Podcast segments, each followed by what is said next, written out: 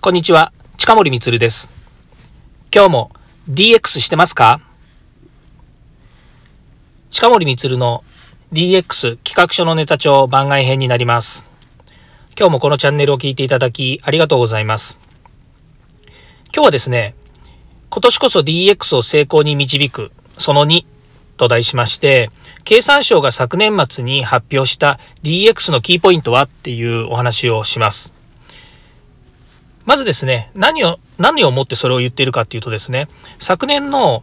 昨年というのは2020年の12月の28日ですね。まあ、本当にもう企業も最終日っていうようなですね、タイミングに、経済産業省のデジタルトランスフォーメーションの加速に向けた研究会ワーキンググループっていうところがありましてですね、まあ、その中から、えーデジタルトランスフォーメーション加速に向けた研究会の報告書なので、まあ、そのですね、えー、全体概要が出てるわけですね。で、中はですね、まあ、アジェンダとしては、DX 推進における課題、それから、えー、DX の加速のための提言と施策ということで、まあ、いろんなないろんな、いろんなことがもうたくさん盛りだくさんに書かれてるんですね。ページで言うとですね、何ページあるんでしょうね。ま相当数なページがあるんですけども、これ、まあ、あの、あんまりね、こう、皆さんにこう、これ知ってますかって聞いたところで、去年の暮れに発表されたものですし、まあ、それこそ、まだ9日しか経ってない、本当にホットな話題なので、知らない方も多いんじゃないかなというふうに思うんですね。で、中見てみるとですね、あの、本当にあの、重要なことが書いてあるんですけれども、まあ、実際ですね、この DX レポートっていうのを公表したのが2018年の9月なんですね。で、その時までにいろいろ DX についてのですね、あの、提言とか取りまとめとかっていうのをして、で、えー、DX 推進ガイドラインっていうのが公表されたのが2018年の12月です。で、その後ですね、DX 推進指標を公表したりとかですね、まあ、DX 銘柄みたいなことがあったと思うんですね。DX 認定ですね。で、それが、まあ、あって、2020年ですね、まあ、いろいろですね、こう、この社会的な情勢の変化の中でですね、で、えー、この提言の中のですね、一番最初にも、やはりですね、あの、新型コロナウイルスの世界的感染拡大を受けてというような内容が入っています。まあ、これもですね、あの、緊急事態宣言のまでの2ヶ月間から、またそれ、それ以後のですね、えー、感染者の推移とかっていうレポートが入ってるので、このレポートの中身自体はですね、あの、皆さんでいろいろこう詰めた中の、えー、内容なんですけれども、ただしですね、まあ、この先わかりませんよ、みたいな部分も、あの、若干入ってるのかなというふうに思っています。で、何がキーポイントかっていうふうに言うとですね、まあ、実際この DX 推進における課題という中で、ちょっとあの私がポイントだなというふうに思ったのがですね、あの、デジタル寄りなんですよね。え、何言ってるのっていうことだと思うんですけど、あの DX だからデジタルでしょっていう、まさにその通りなんですけれども、あの、あの私が思うですね、この DX、つまり、えー、このどっちかというとデジタルを活用してという部分での話でいくと、ユーザー企業の方がですね、まあ、非常にこう重要な立場を占めているというふうに思うんですね。で、ところがですね、えー、ベンダーさんよりのあの、検討が、まあ、主なんですよね。つまり、ベンダーがユーザー企業を見て進まない状況はこうですよっていうふうに言ってるんですよ。で、あの、昨日、えっ、ー、と、私が、ちょっとレポートでお話ししたのでいくと、えっ、ー、と、7%しか7%しかですね、あの成功しない DX 成功していないというふうに言ってたんですけど、その7%のうちの内訳のほとんどが、やっぱりこう新製品の開発とか、えー、新商品リリースに関しての話なんですよね。で、それは確かに DX でもありますし、まあ、イノベーションという文脈からするとその通りだと思うんですけれども、まあ、今回のですね、この DX に関して言うと、まあ、生産性向上とかコストダウンとかっていうことからですね、それからあと新商品、新製品、新サービス、えー、まあ企業をまたですね、こう、えー、ごろりと、こう、がらりとですね、変えるような、そういう取り組みの話、もう全部ひっくるめての話だと思うんですけど、なんかですね、こう、ベンダー寄りの話っていうのが、こう、結構盛り込まれているんですよね。まあ、要は、デジタルに関して言うと、ベンダーが強いですよ。SIR の方、SIR さんとかベンダーさんの方が、やっぱりこうデジタル分かってるんですよ、的な話に書いてあるんですよね。まあ、確かにデジタル、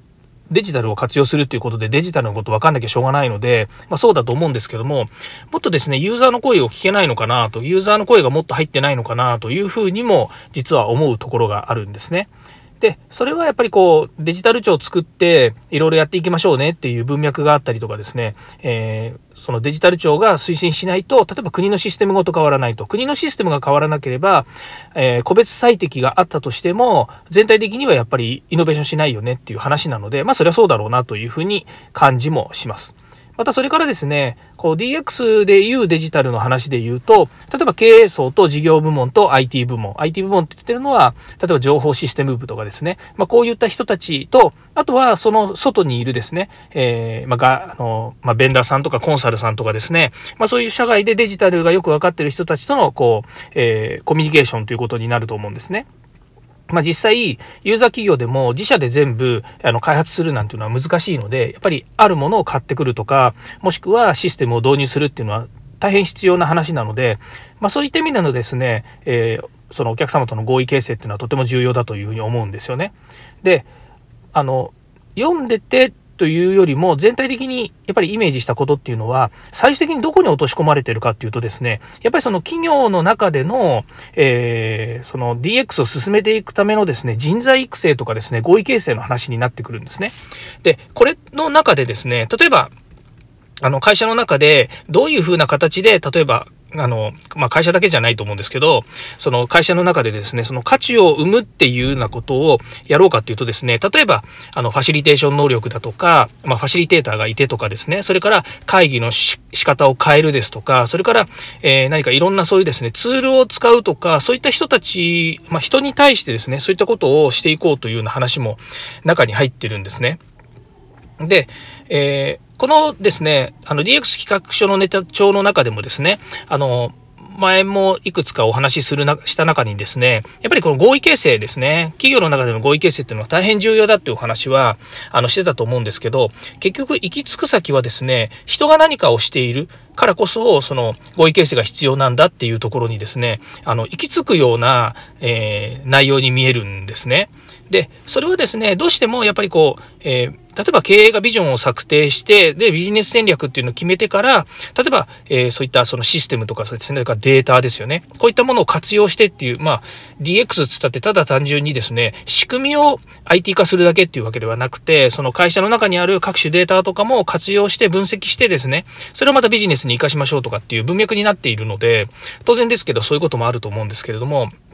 まあ、そこにはですね、会社として何をやるのか、どういうことをしていくのかっていう合意形成がやっぱり必要なんですね。で、それをやっぱりしないとですね、えー、先にお話ししたようなですね、えー、プロジェクトを進めても、また DX を進めてもですね、成功している企業が7%しかないというような話に、ま、行き着いてしまうわけですね。まあ、そういった意味では、DX 自体がですね、えー、まあ、デジタルという話ではあってもですね、まあ、実際にはですね、そこで、え何をどう作っていくのか、何をゴールに、目標に、え進めていくのか、誰がやっていくのかっていう中でですね、あの、そのあたりの行為形成というのは当然必要だというところに行き着いてるんじゃないのかなというふうに思っています。